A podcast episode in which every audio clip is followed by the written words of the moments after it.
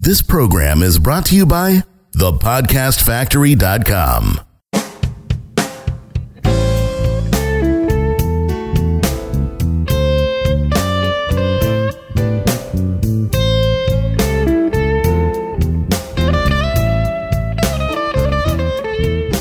You are listening to Copy Chief Radio. I have with me the Copy Chief himself, Mr. Kevin Rogers. What is up, my man? Jonathan, good to be back, brother. Excited about this one. Dude, I uh, look. I have to admit that in the last episode, I got too asking too many questions. If I ask too many questions, just tell me, "Hey, brother, just pay me." All right, f you, pay me. That's this whole thing is a ruse for you to get free advice. I knew it. yeah. Well, dude, that's why I started the podcast. That's true. Free advice from the smartest people I know, but that tagline didn't stick. so, what do you have for us today, man? Uh, this is going to be cool. Well, it's part two. I like that we came out right out of the gate with a with a mini series. Right? You can't can't beat those open loops to get people coming back. And so, you know, we're in the middle of a three part series uh, that I call three things that must happen before you can sell a thing.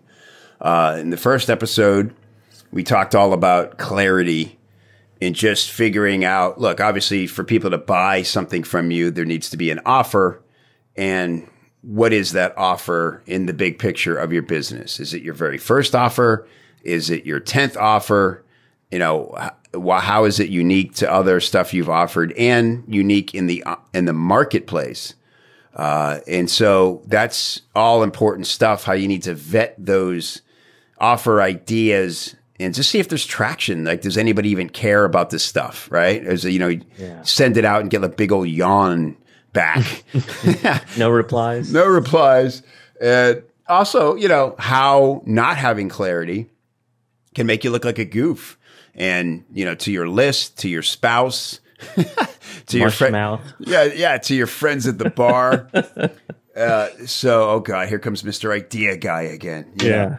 Shit, run. Yeah, avoid being that person. So, um, so this is part two. We're going to talk about identity, right? Because once you figured out, you know, all right, I've got an offer. This is obviously got some traction. People are responding. They're asking to hear more. And maybe you've asked directly if this is something people want from you and they've said yes. Uh, now it's all about, all right, who am I to these people and why should they buy from me? Um, you know, this is something that even people who have managed to grow a list aren't fulfilling very well. And other people have only an identity, but have never figured out how to create offers. So all this stuff goes hand in hand. Uh, you know, look, there's sort of three things that are required for you to, for your audience to have a relationship with you. And I call them, uh, teach, reach, and preach, right? And if you think about like what's a preacher, uh, that's sort of like the top level.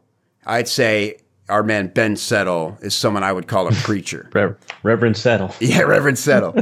because, you know, one of the things Ben does so well is he's great at telling you what he's against, right? And Yeah. not necessarily like a negative way, like he's always ranting and bitching about stuff.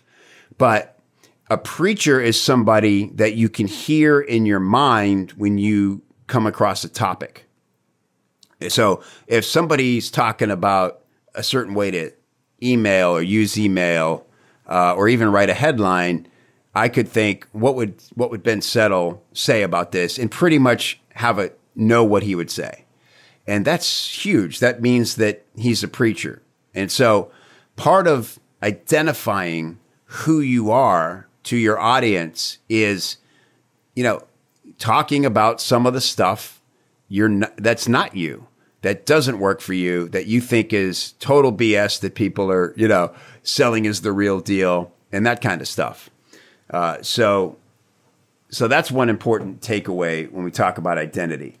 Um, and on, a more simplified version of that is just having a really clear way to explain who you are and what you do, right? let's say, Jonathan, you're entering a market, you know, for the first time, and Okay. you go, okay, well, you know, like the second thing people want to know about you is like, who are you? Like the first thing is like, what is this, and do I even care? Right? Yeah. Uh, so you need that's having clarity on the offer, and then the second thing is, all right, who are you, and why should I buy this from you? And so in Copy Chief, for instance, we have like this is one of our specialties. This is kind of the thing that, let's say, put me on the map as a you know not just a copywriter but a teacher. Is that I'm really good at you know helping people use really simple formulas to get their message across. Yeah. I call them little Mad Libs. You remember? You ever play those? Ah, yeah. Remember those? Yeah. Yeah. And that, you know, I used to remember doing those in the back seat, you know, on like a long trip, and we just sit there peeing our pants in the back seat, you know, putting swear words in the Mad Lib and stuff. and uh, so you know, basically use Mad Libs for your copy, uh, fill in the blanks, simple stuff. And so I've got the 60 second sales hook, which uh, a lot of people who know me have downloaded that book. You can get it, you know, for free at copychief.com and uh, it's where I took an old joke formula and turned it into what I call a sales hook formula, and it's it's super powerful because of one particular. Well, there's four parts to it, uh, and one of the parts is struggle, where you share a struggle you had, and that should really be something that is prominent in every communication you have. People need to understand that you had a struggle that they also have and that you learned to overcome it. Yeah. And, you know, people may be hearing this and going, no kidding. Like that's totally copywriting 101. Thanks, copy chief. right. Wow. Wow. This is deep, man. Uh, but I would challenge those same people who might have just had that thought to right now, if they were standing in front of me, answer the question, who are you and why should I buy from you? And have it come out like clean with no stuttering, you know, no like thinking, uh, uh, Yikes.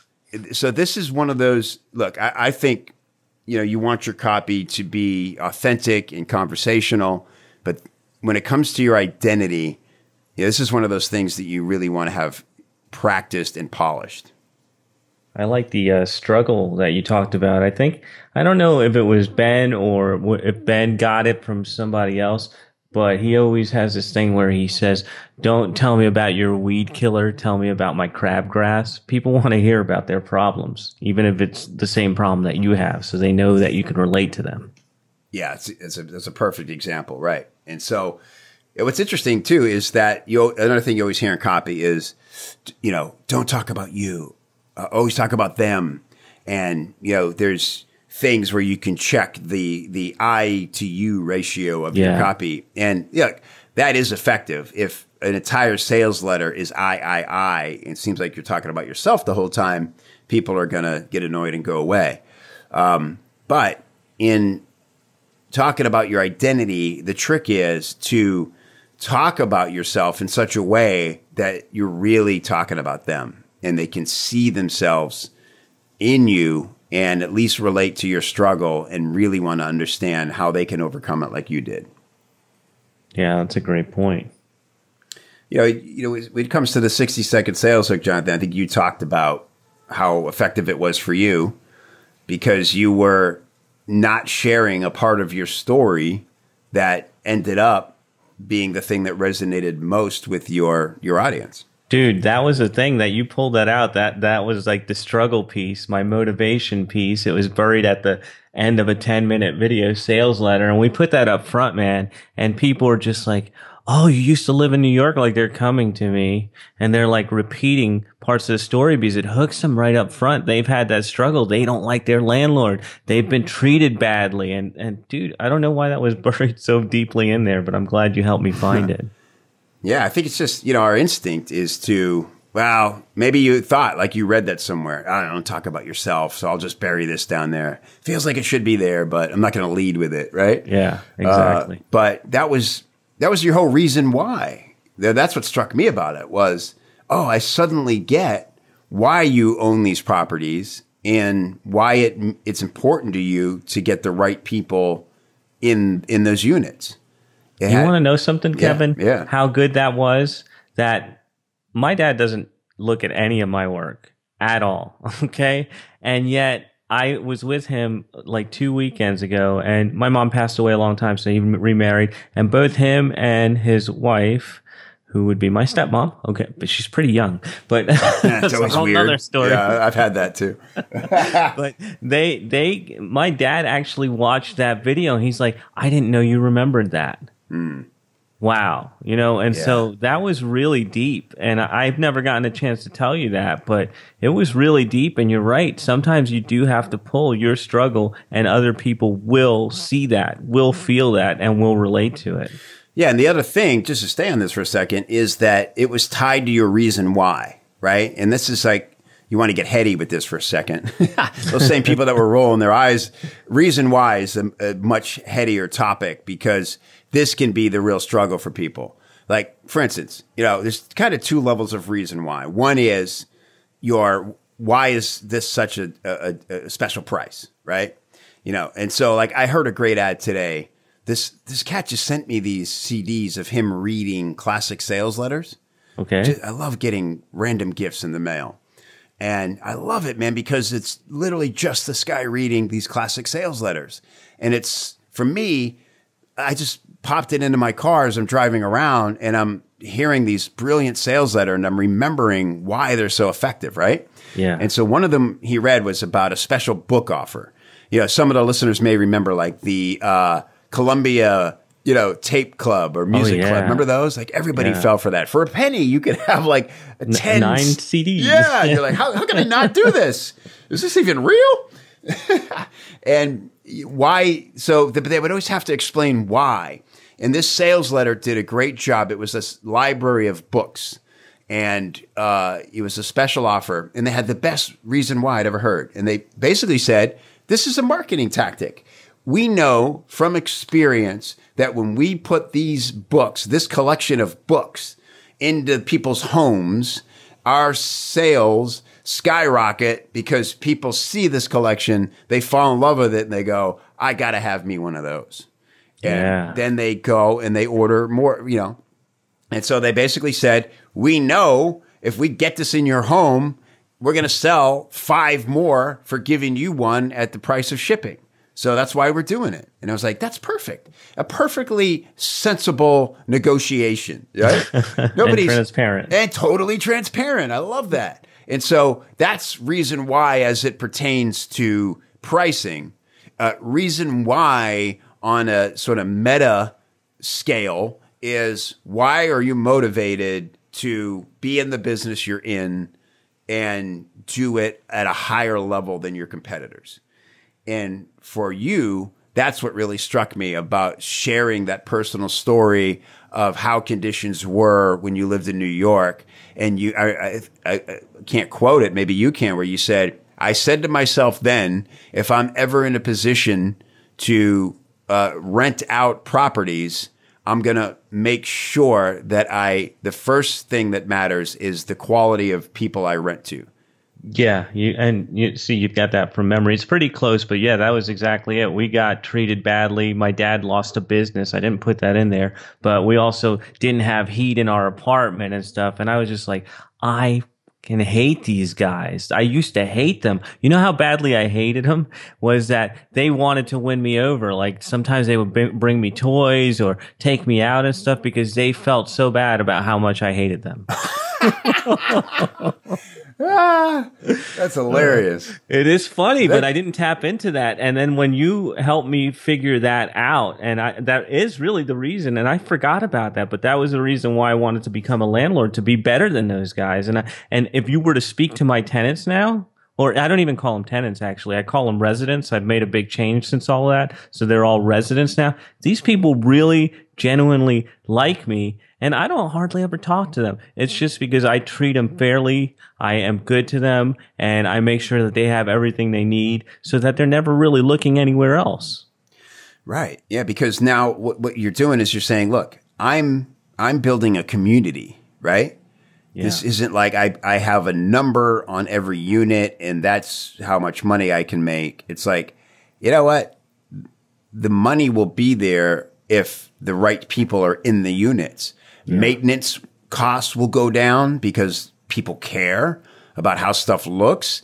They're, you know, say like there's a washer dryer and one of the things is on the fritz instead of people just kicking it a bunch of times to try to make it work, they're going to go, Oh, let's call Jonathan. He cares a lot. He'll want to know that this isn't working right. Right. Yeah. And we get it fixed. Right. Yeah. And you know that I used all of that reason why and I turned it into a, a, bunch of other marketing hooks on why I don't raise the rent mm. and why people stay. And I, I, turned all that into my advertisements as well. I split pieces off and turned it into my ads.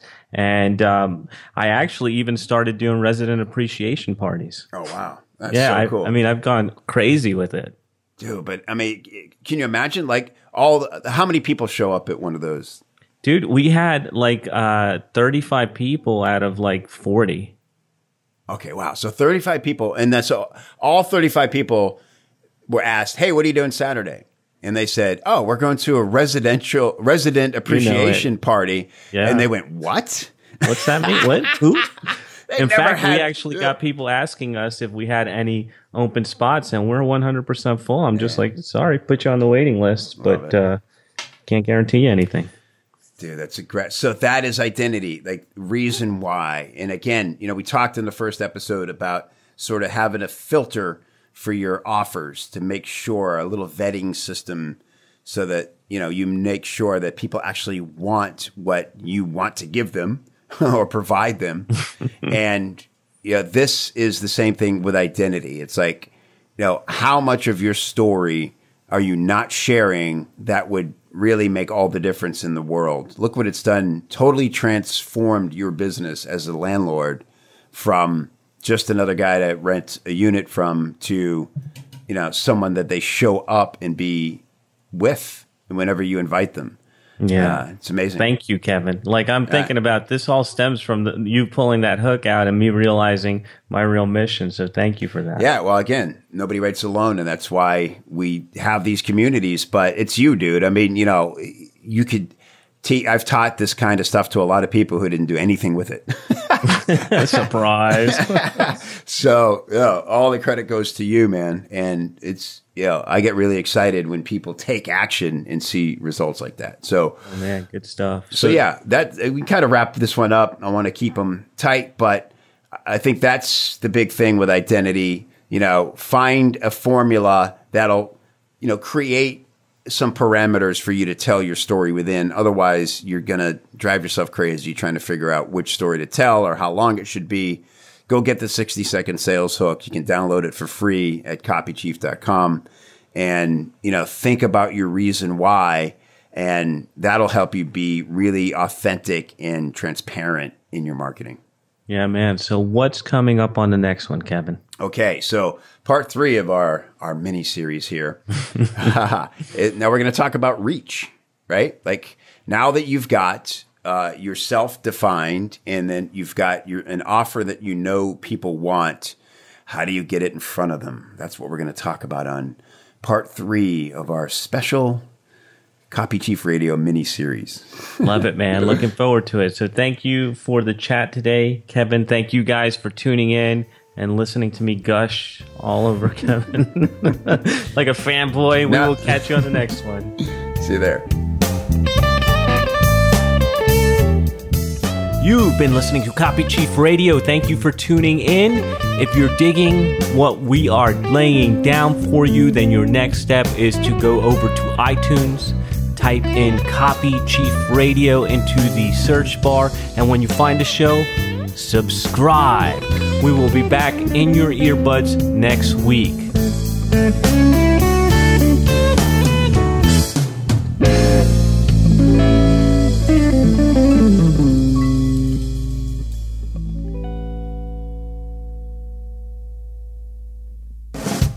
This is the podcastfactory.com.